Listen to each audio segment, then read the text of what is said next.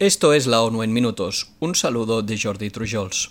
Garantizar que ningún niño con VIH se vea privado de tratamiento para finales de la década y prevenir nuevas infecciones por el virus entre los recién nacidos es el ambicioso objetivo que se han marcado este martes tres agencias de la ONU. UNICEF, la OMS y ONUSIDA destacan que solo la mitad de los niños con VIH reciben el tratamiento adecuado para salvar sus vidas, una cifra alejada de las tres cuartas partes de adultos que reciben antirretrovirales.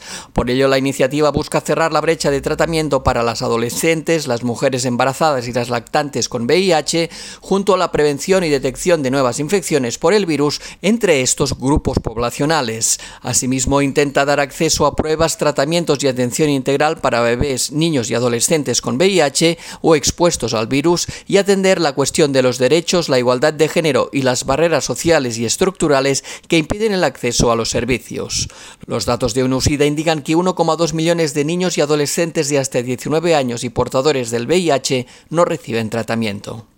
Dos de los mayores embalses de Estados Unidos han alcanzado un nivel de agua tan bajo que su corriente no puede circular río abajo y alimentar las centrales hidroeléctricas, advirtió hoy el Programa de las Naciones Unidas para el Medio Ambiente. Las presas de los lagos Met y Powell, en el lado oeste del país, proporcionan agua y electricidad a millones de personas y han alcanzado este escaso nivel hídrico como consecuencia de la crisis climática y del consumo excesivo de agua, según apuntan los expertos en la materia.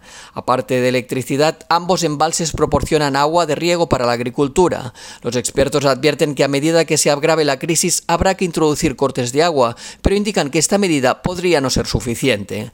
La situación que se vive en torno a la cuenca del río Colorado es tan seca desde hace más de 20 años que ya no se habla de sequía, afirma una experta del programa que explica que califican a esta nueva condición como aridificación. La Agencia de la ONU para los Refugiados no puede responder adecuadamente a las crecientes necesidades humanitarias de los refugiados y desplazados internos en la República Democrática del Congo debido a la falta de fondos para costear sus operaciones. A finales de junio, la agencia solo había conseguido el 19% de los 225 millones de dólares presupuestados a principio de año. Desde enero, el país acogía a más de medio millón de refugiados y solicitantes de asilo y a más de 5,6 millones de desplazados internos. Los combates entre el ejército congoleño y los grupos armados no estatales en la provincia de Kibú del Norte han desplazado desde abril a otras 160.000 personas. De mantenerse el ritmo actual, el 82% de los desplazados internos del país no recibirán la ayuda adecuada para su alojamiento, no se podrá ayudar a ningún niño refugiado para que asista a clase y se tendrá que recortar el dinero en efectivo y los kits de subsistencia para la agricultura, la pesca y la ganadería si no se reciben fondos adicionales. La Organización Mundial de la Salud advirtió hoy que más de 80 millones de personas en el Cuerno de África se enfrentan a una situación de inseguridad alimentaria no vista en décadas, con millones de personas en riesgo de morir de hambre.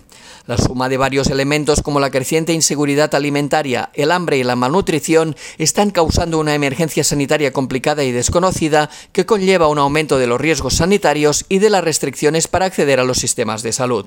Ante este escenario, la agencia intensificó la respuesta en siete países con el objetivo de garantizar que los niños gravemente desnutridos y enfermos reciban la atención que necesitan, de disponer los medicamentos y equipos necesarios y de detectar y responder con rapidez a los brotes de enfermedades. La organización lanzó hoy un llamamiento para obtener 123 millones de dólares que servirán para cubrir la respuesta humanitaria de la agencia hasta fin de año. Y hasta aquí las noticias más destacadas de las Naciones Unidas.